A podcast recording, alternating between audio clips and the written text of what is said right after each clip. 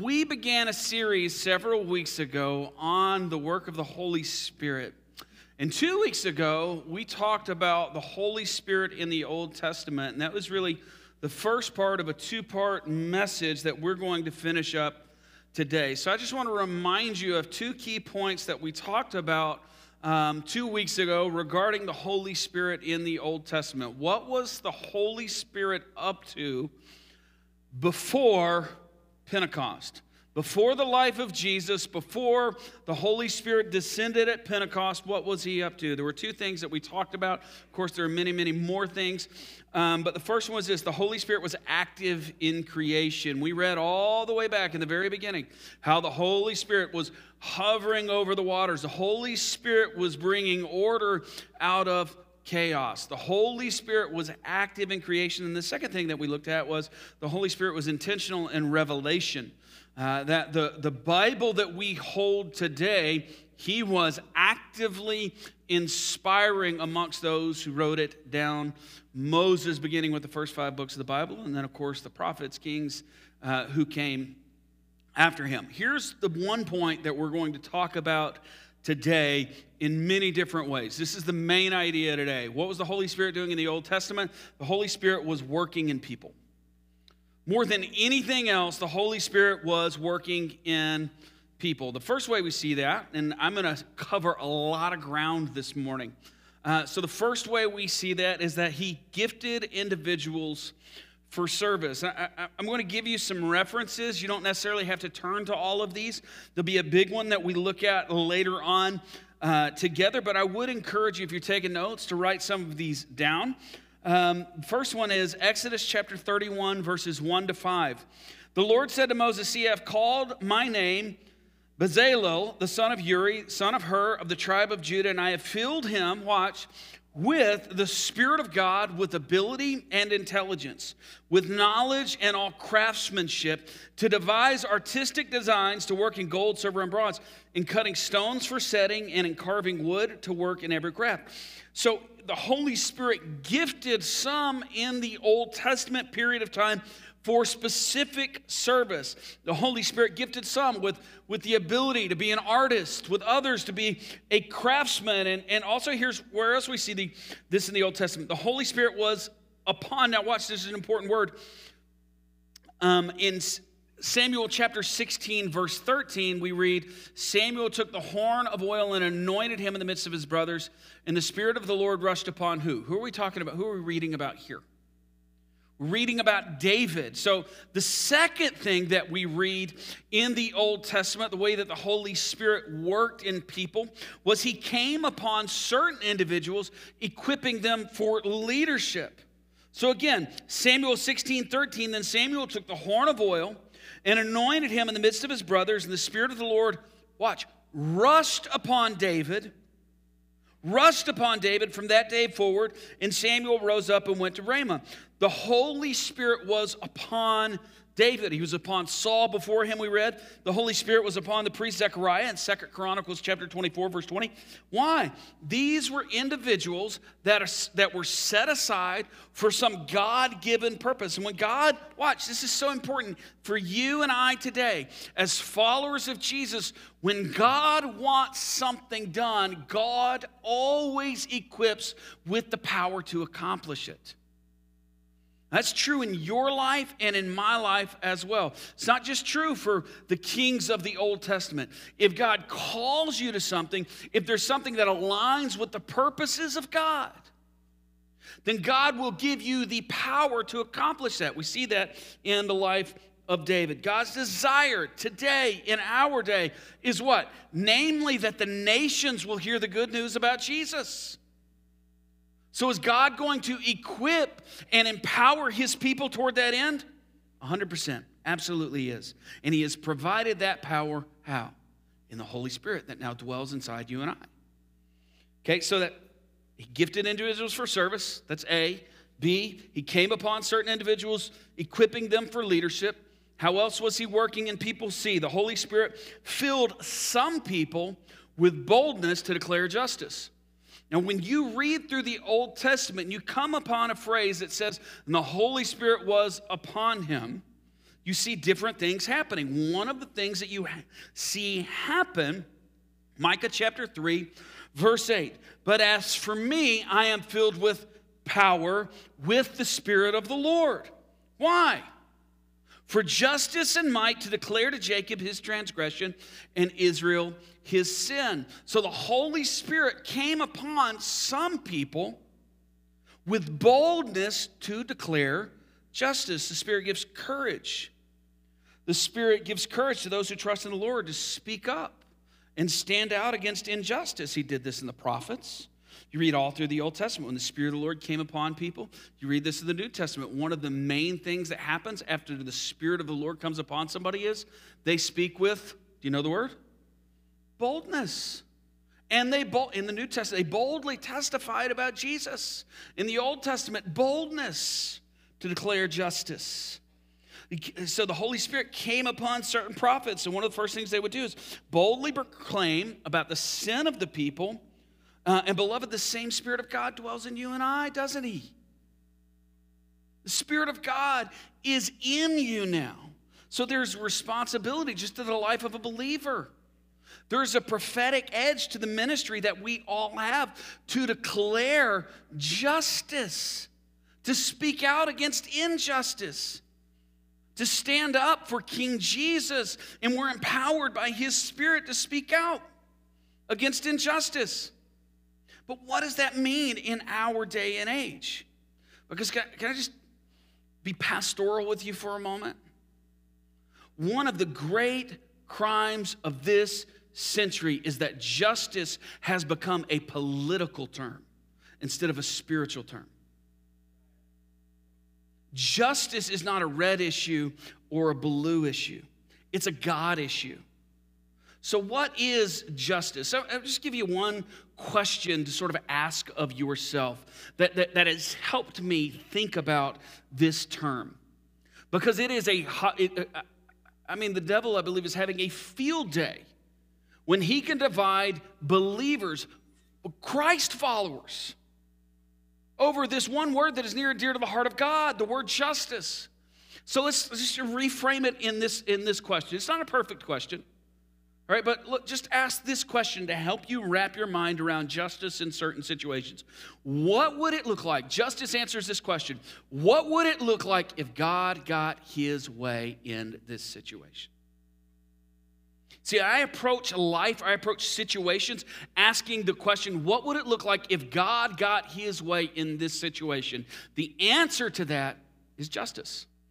It is closely related to the term righteousness in the Old Testament. So, what is justice? It's what aligns with the values and the heart of God. So, what would let me give you an, let me give you an example of this. Today, today, in the state of Georgia, there were over 7,700 children in foster homes, many of whom are waiting for forever families. Is that a justice issue?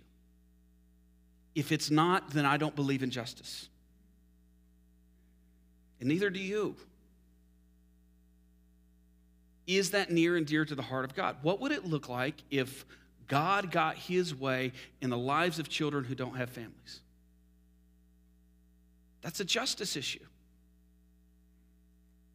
Is the right to life and abortion a justice issue? Is it? It's not a rhetorical question. A hundred percent. Is it a justice issue when God willing women, or even young girls in some cases who find themselves pregnant, decide to keep their babies? but then all of a sudden don't have any means to take care of them. Is that a justice issue? Yes. Because what would it look like if God got his way? I'll tell you what it would look like. The people of God coming around a young woman and saying, We're going to help you. We're going to be a family for you when you don't have family. It's a justice issue. Justice is not just, watch me, because we are being lied to. We're being lied to by people on the right and people on the left that will say, this is justice or this is justice. But, ladies and gentlemen, this declares to us what justice is the heart of God, and that is what the people of God we need to pursue. So in the Old Testament, you see it. They would bolt, the prophets would stand up and they'd look at their own people and say, Thus says the Lord, you guys are acting like, like, like, like sinners. They proclaim outside the nation of Israel. You guys are acting like pagans that don't even believe there is a God. Then they turn back to their own people and say, You guys are acting just like pagans that don't believe there is a God. So, what would it look like if God got his way in this situation? The book of Hebrews 1 says, Long ago, and many times and in many ways, God spoke to our fathers by the prophets. But verse 2 is so incredible. I love Hebrews chapter 1, verse 2. In these last days, he has spoken to us by his, what's the word? Say it with authority.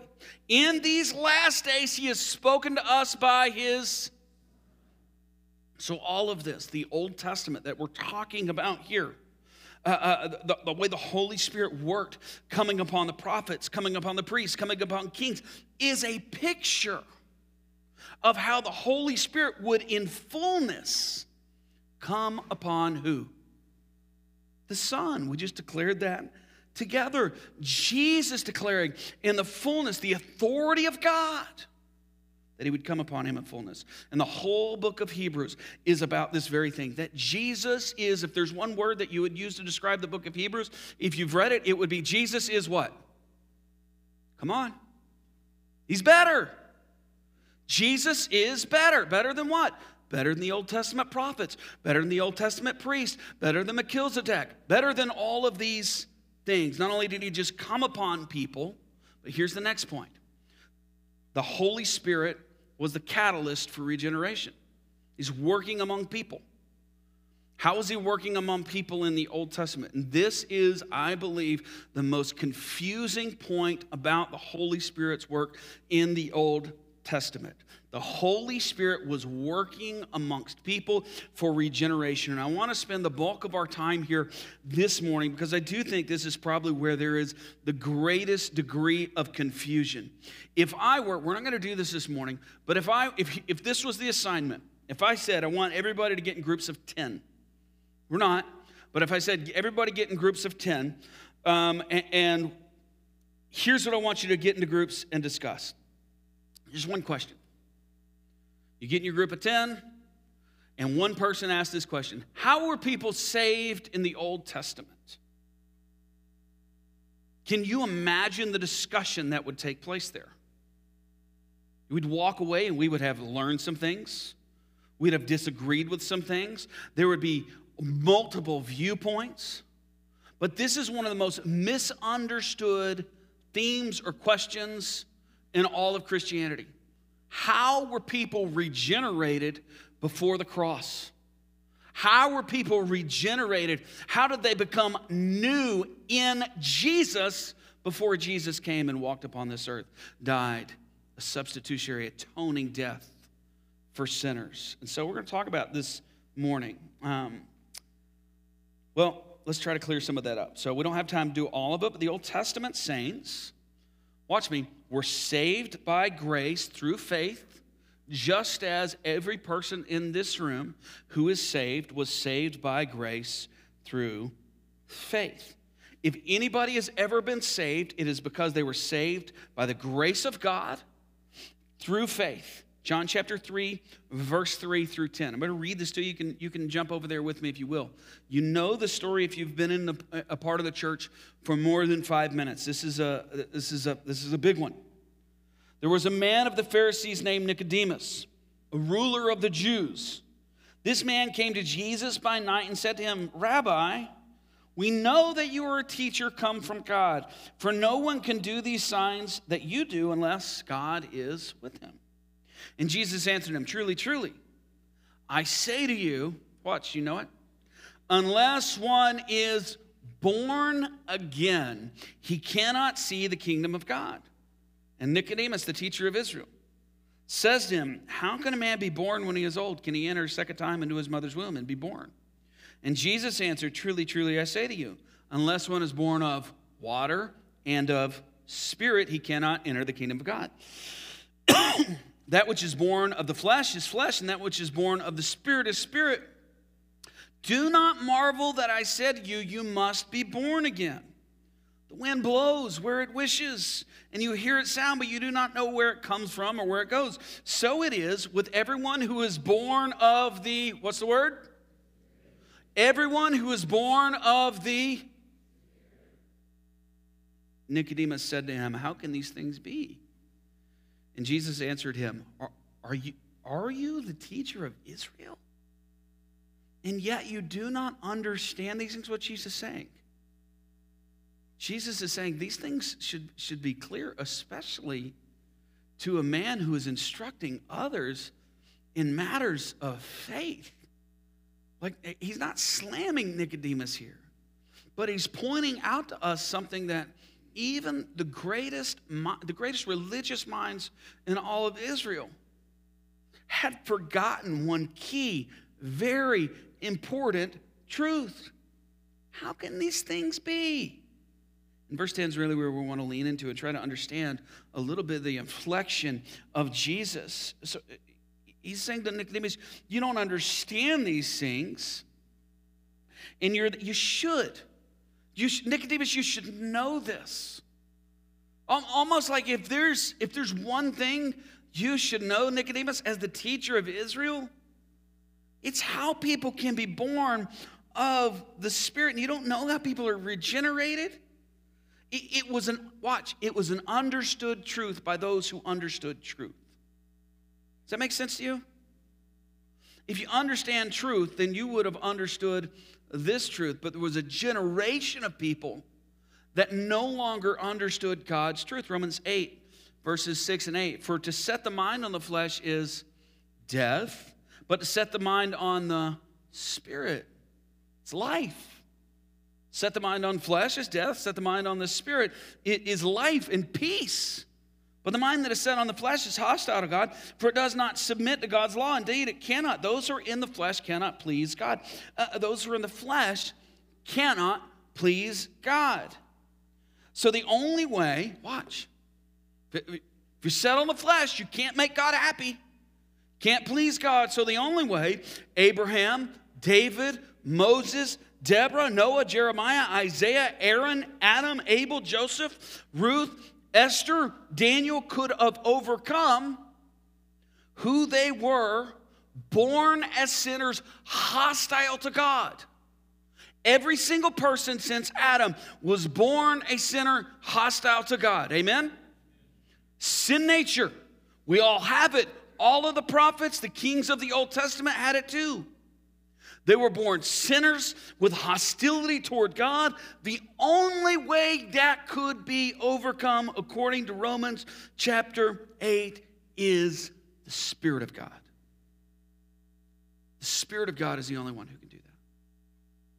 The only one who can overcome the hostility in our hearts toward Creator God is God's own spirit. Scripture says that hostility that we have toward the things of God, towards submitting to God, towards authority, toward the goodness of God, and this mistrust of the goodness of God, uh, it's there from the very start.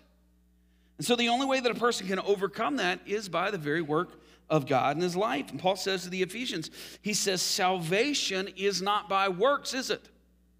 We love to quote that. Salvation is not by works, but it is by somebody's work. It's by the work of the Spirit. It's just not by our works, is what Paul's saying to us. There's no work that you can effect on your own that would overcome the hostility in your heart towards God, but there is work that the Spirit of God works in you and upon you that begins to break down the hostility in our hearts. And this is where a lot of misunderstanding is as well. Because in the Old Testament, in the period of time that the Old Testament was written, they followed a lot of the law, they made a lot of sacrifices. Could those things bring a life? Absolutely not. There was no way. Why? Because we just read you had to be, Jesus, look, I mean, just look at the timeline. When Jesus is talking to Nicodemus, is it before he went to the cross or after?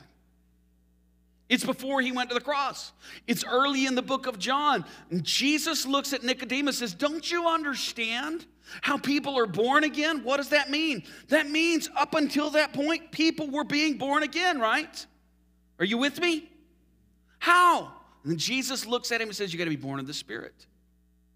You got to be born of the Spirit. So, Old Testament saints, if they were going to be regenerated, today we call it becoming a Christian. They were going to decide. What does that mean? It means a decision to follow Jesus with our lives, to allow Him to be in control. In the Old Testament, they're going to be regenerated, that they were going to be born of the Spirit. That had to be work of the Holy Spirit. So, all the good things, all of the law, all, of the prophets, that all those things were not to give them salvation. What were they to do? They were to point to Jesus, and they were an ethic for the way the people of Israel were to live, but they were still saved by grace through faith. The law did not save them. It's confusing because we it's easier to believe that after the 10 commandments were given that if you follow all of the commandments and you follow all of these laws and you make all of these sacrifices then you can please God and you too can live in heaven forever. But Jesus blows all of that up in John chapter 3 he says Nicodemus you got to be born again. It's before the cross it's before the resurrection. So for Isaiah to have relationship with God in heaven, he had to be born again. I, I, I, this blew my, I'll just be honest, this blew my mind when I began to understand this. Because I felt like Nicodemus, like, how have you made it this far in life as a follower of Jesus, not understood that people in the Old Testament had to be born again? Jesus proclaims it so clearly in John chapter 3 had to be a work of the Spirit of God because only God can create in a person the desire to follow God. Do you see it? Because nobody's ever wanted that on their own. None of us are good, okay? Right? None of us are good. And the things that are written in the New Testament testify to this that are true in the Old Testament. So, the only way that all of these ones that we consider great men and women of the faith overcame their hostility, their animosity, is by the work of the Holy Spirit in their life. Why is that? Because we're evil, selfish people. And they were evil, selfish people just like us. And if we had lived, oh, I don't know, 3,000 years ago, we would have still needed the Spirit of God to enable us to trust God. So the only thing that would make a dead, watch, the only thing that would make a dead person 3,000 years ago no longer a dead person is the supernatural work of the Spirit of God in them. The most beautiful place that that is demonstrated, I believe, in the Old Testament is Ezekiel chapter 37. So I will ask you to turn over there. It's the passage, and we're going to read this together. It's the passage that deals with the valley of dry bones. And many of us are familiar with this story. And here's what I want you to see I've gone in, in a, in a moment, um, you'll see this up on the screen. I've gone in and um, I've gone back and revealed, I've not changed the word, okay? But I've gone back in and revealed the pronunciation of Let's go ahead and put it up on the screen. We got it, Daniel? Uh, you can see where the word ruach is there. All we've done is revealed the Hebrew word that was there instead of the English word. Um, I've gone back revealed the original Hebrew word because the way that it reads in most of our translations, it's translated two different ways. You go through the book of Ezekiel, chapter 37, you're going to find two different words that the word ruach um, doesn't replace. It was the original word. And those two words are breath and spirit. You read about the breath of God, you read about the spirit of God in this passage. But the, the word here is ruach. The first word that we studied two weeks ago, we read about ruach two weeks ago. And I, I just want you, because we got to read this with the point. We got to see the point here. And, and the point is that only the Spirit of God is able to make dead men live. And that's the case in the Old Testament. We see it in Ezekiel chapter 37. That's the case in the New Testament. That's the case in our day as well. Ruach, the word for spirit. Ruach, the word for the breath of God. And there's a lot of confusion that people a billion times smarter than I that understand Hebrew and understand the nuances of the language far better than I do have translated things, and they've struggled with. Just be honest with you, because you can get you can get multiple English translations, lay them all out on the table, where you can go online and pull up a parallel Bible and look at how different translations translate the word breath or translate the word spirit, and some they don't they don't know. Well, we think that one should be spirit, but this one should be breath. So we're just going to remove some confusion here and say we're just going to go with the original word for all of it. Everywhere it said ruach in the Hebrew, it says ruach on our screen. So let's remember that the word ruach, it's for spirit, capital S, spirit, but it's also for the breath of God. And let's just see how God works in Ezekiel as he works through his prophet in this vision that he gave him. Ezekiel chapter 37, starting in verse 1. The hand of the Lord was upon me, Ezekiel says, and he brought me out in the ruach of the Lord. And he set me down in the middle of the valley. It was full of bones. And he led me around the valley, led me around them rather. And behold, there were very many on the surface of the valley. And behold, they were very dry. And he said to me, Son of man, can these bones live? And I, I answered, oh, oh, Lord God, you know. And then he said to me, Prophesy over these bones, Ezekiel, and say to them, O dry bones, hear the word of the Lord. And thus says the Lord God to these bones Behold, I will cause Ruach to enter you, and you shall live, and I will lay sinews upon you, and will cause flesh to come upon you, and I will cover your skin, and I will put ruach in you, and you shall live, and you shall know that I am the Lord. So I prophesied as I was commanded, and, and as I prophesied, there, there was a sound. And behold, a great rattling, and the bones came together, bone to bone. And I, I looked, and behold, there, there were sinews on them, and flesh had come upon them, and skin had covered them, but there was no ruach in them. Then he said to me, Prophesy to the ruach. Prophesy, Son of Man, and say to the ruach, Thus says the Lord God, Come from the four winds, O ruach, and breathe on these slain, that they may live. So I prophesied as he commanded me, and the Ruach came into them, and they lived and stood on their feet, an exceedingly great army. Then he said to me, Son of man, these bones are the whole house of Israel. Behold, they say, Our bones are dried up, and our hope is lost. We are indeed cut off. Therefore prophesy and say to them, Thus says the Lord God.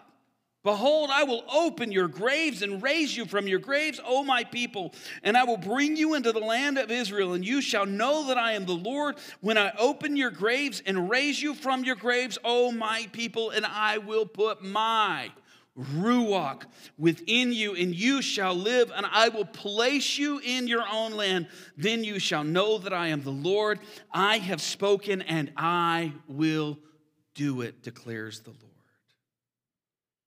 Amen for the word of God. Beloved of God, it is, watch. Here's what we under here's what we can understand just by reading this. It is the spirit of God who brings life and what? And power. Life and power. What does God exhale all the way back in the beginning? God breathed, ruached the breath of life into Adam. What did he breathe? What does a spirit exhale? I got to imagine it's not oxygen like you and I do. I, so I got no answer for that, but I know it's power. So when we read that, that, that, that God is telling Ezekiel, prophesy that, that the Ruach, the Spirit, the power will come upon people. We're not just talking oxygen here, are we? It's always been the Spirit of God who brings life. There is no life if there is no spirit. The Holy Spirit, now watch me, uh, let's try to summarize this a little bit. The Holy Spirit was active in regeneration just as He is today, but there was a difference. And I think that's what we feel. We know there was a difference because, look, we are people who have been changed by the cross of Jesus. Amen? And so we're sitting here this morning saying, but what about the cross of Jesus? Don't we need that? Yes. Desperately, it is the power of God for salvation today. Primarily, the difference is that in the Old Testament, He came upon people. Do you see it? You see the difference? He came upon people. It's all about the prepositions here. He came upon people, He did work in them. And here's the term in the Old Testament. You read it all through the Old Testament. He did work in them to circumcise their hearts. But the prophecy was that one day he would come in people and give them a new heart and a new, not just cut away the old, but give brand new, and they would know his love and walk in obedience to him the way they were designed to all the way back in the garden.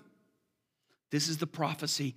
This is the promise to all of the saints in the Old Testament that they would know his love and willingly and joyfully walk in relationship with him. The difference was he came upon them to circumcise their hearts. And now he dwells in us, he tabernacles in us. And the Spirit of God lives in men and women all over this room and all over this world today. And Jesus said uh, in sticking in the same book in John chapter 14. He said, If you love me, you will, you know it? You'll keep my commandments. Now, look, I don't know if I've told you this, but I heard someone say once we can read that wrong and still read the right words. We can read that as, If you love me, you will keep my commandments. Or we can read it If you love me, you will keep my commandments. Of course we will. Because we love you, Jesus. We, we will keep your commandments. We do love you. And I, Jesus says to his followers, I will ask the Father, and he will give you another helper. This next phrase, he will give you another helper to be with you forever. Even the Spirit of truth, whom the world cannot receive because it neither sees him nor knows him. You know him. Watch, for he dwells with you. But do you see it? But he will be, what's the word? That's the difference. That's the difference. If you love me, he's looking at his followers. People who love him and know him and walk with him. He says, You will keep my commandments, and I will ask the Father, and he will give you another helper to be with you forever, even the Spirit of truth, whom the world cannot receive because it doesn't. It, it, it neither sees him nor knows him. He's talking to his friends. He tells them basically that the Spirit of God, the Ruach of God, it's been upon him, upon them. He looks at the disciples, you, you guys have been out. You, you guys have been doing stuff. The last couple of years, they've not just been hanging out. They, they were on a mission, a kingdom mission together. The Ruach of God has been on them. He, he looks at them, he says, you, Boys, you've casted out demons before. You know what it takes to do that? Ruach of God. Uh, you, you, you've healed people by the power of God. You've done some stuff, it's been great. You didn't do that on your own. That's God power right there. The Spirit of God has been with you as you've gone out. And I'm quite sure that, that this would have gone right over their heads at this moment. And even as they went back and contemplated it later, they might not have understood it because there are some things in life that you have to experience before you get them. You, you, you with me? There's some things you have to experience before you understand them. There's some, you, have to experience forgiveness before you understand the power of forgiveness. And I'm not talking about forgiving someone. I'm talking about you have to be forgiven when you don't deserve it by someone else. It says, I, I you know they could hold it against you, but they're like, it's all good. And when someone is forgiven, you you just, oh, I, I get it now. This is one of those things that they, they could hear, but they wouldn't know it until they experienced it. This is one of those things like 51 days after Jesus said this. 51 days. It's important. They'd be like, hey guys, do you, they'd be standing around together. Hey guys, you remember that time? Remember that time when Jesus said that if we love him, we're going to keep his commandments? Yeah, yeah, I remember he said that. Do you, do you remember what he said like a minute later after that? How he said how the Spirit, you know, the helper, the one he was going to send, the Spirit that, do you remember, guys? The Spirit of God that showed up yesterday because this is 51 days later. And do you know what happened 50 days later?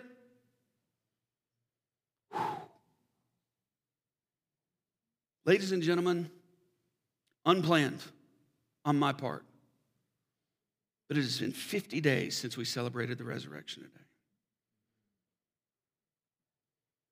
You know what that's called in a Baptist church? Sunday. You know what that's called everywhere else? Pentecost. Today is Pentecost Sunday. And the disciples, a couple thousand years ago, were looking at each other and say, Wow, what happened yesterday is what Jesus talked about 51 days ago to us. 50 days after Jesus came back to life. Pentecost means the 50th. Today is the 50th. It's no accident on God's part that, that today is the anniversary of the day every, everything changed. Because it went from, I will be with you, to I will be in you on this day. I love this. I love this point, church. Jesus made a promise to those who loved and followed him. And you, my friends, if you're a follower of Jesus, you are walking in the promise. You have experienced the promise of Jesus. You have realized the promise that Jesus, 51 days before, had made to his followers. Do we grasp how wonderful this is? What, that what you have experienced, whether you've been a, uh, if you've had a relationship with Jesus for a week, or if you've had a relationship with Jesus for 60 or 70 years, you have experienced in your Christian walk as a follower of Jesus is more magnificent, more wonderful than anything Abraham and Moses ever even dreamed of because he was with them. Now, you think about Daniel being chunked into a pit of hungry lions. You think about David walking out onto a battlefield with some rocks and a sling facing down an army and one giant of a man. You think about Moses with an army of scared Israelites behind him and an army of angry Egyptians behind them and a sea in front of them. You think about Elijah who goes up on the mountain and prays and fire from heaven falls. You think about Moses again who goes up on the mountain of God and comes back with handwritten tablets. You think about Solomon, the wisest of men. You think about Deborah, who led the armies of Israel and judged faithfully. You think about Esther, who stood up to a king that was going to wipe out her entire people. You think about all the glorious tales of Gideon, of Samuel, all the glorious things that we have read in the Old Testament. Joseph and Joshua. And not one of them experienced what you have experienced if you're a follower of Jesus. Not one of them. It was a dream for them. It was prophesied to them. You have been washed by the blood of King Jesus if you have followed him this morning. You have been redeemed by his work upon the cross. You have experienced not only God upon you, but day by day the Spirit of God is in you. The Holy Spirit was busy in the Old Testament. He was doing stuff creation, revelation, creating, breathing out scripture that was inspired for us. And, and, and he showed us how to live for years and years and years. He's been, but he's always been busy regenerating people, giving them the ability to trust God. And yet, what you have is more intimate than that, beloved. What you have is better than that, dear one. And that is a cause for two things. Hear my heart. It's a cause for deep repentance in the church. Because we have collectively ignored the Spirit of God. Because you don't, you, you, you, do the opposite. We're so scared. We have ignored the Spirit of God in us. And it's almost as if we would prefer to live in the Old Testament when He was just with us what we have is so much better. So it should be a cause for repentance for us to get on our face before our Father. Say, I'm sorry. The gift that you have given is good, and I want to experience all that you have for me. So forgive me. And here's the second thing that it should be cause for deep, deep worship for the Emmanuel God. says, I'm with you and I'm in you from this point you remember what we read? Forever. It's gratitude. It's gratitude. Oh my God, we are thankful for you today. Oh, sweet Father, we are thankful that you've given us your Spirit. So, here, we're, we're going to end today differently than we normally do. Just be honest with you, normally at the end of a teaching time right here, uh, we'll all bow our heads and close our eyes. Vernon will come up here, musicians will come up here, and we'll sing something slow and soft. And I'll say something like what I'm about to say to you, which is if you need to do business with God, now's the time to do business with God. But here's what else I'm going to say to you. One thing that we've seen that the Holy Spirit was up to in the Old Testament was pouring power out in people and upon people. And He does the same thing today. And so, if you have a place in your life where you're desperate for the power of God, I'm just going to invite you in a moment when we're all out worshiping Jesus, just to come put your need before Him. And say, here's the point. Again, it, it, I'm just going to uh, encourage us. Let's pray a daring prayer this morning where we don't put words in His mouth and we tell Him, This is what I need from you. Will you please come do this, this, and this? But maybe we just say to him, I just need your spirit to do what it is that you want to do in me, in my situation this morning. But come in power on this Pentecost Sunday the way you did before and let me experience all that you have for me. Hold back nothing from me. You with me? Let's pray together as the worship team comes and leads us. Let's say, Heavenly Father, on this Pentecost Sunday, we do recognize collectively that, that to, a degree, to a large degree this morning, we have neglected the Spirit of God.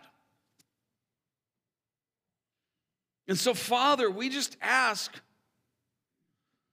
teach us this morning. May your Spirit not just rest upon us, equipping us for every good work but Lord, you're in us. Lead us, teach us. Pour your spirit out afresh on us in our days that we may see whatever it is you want to do in our midst and through us. In the good and the beautiful name of Jesus. And God's people said together, Amen. Amen. Will you stand?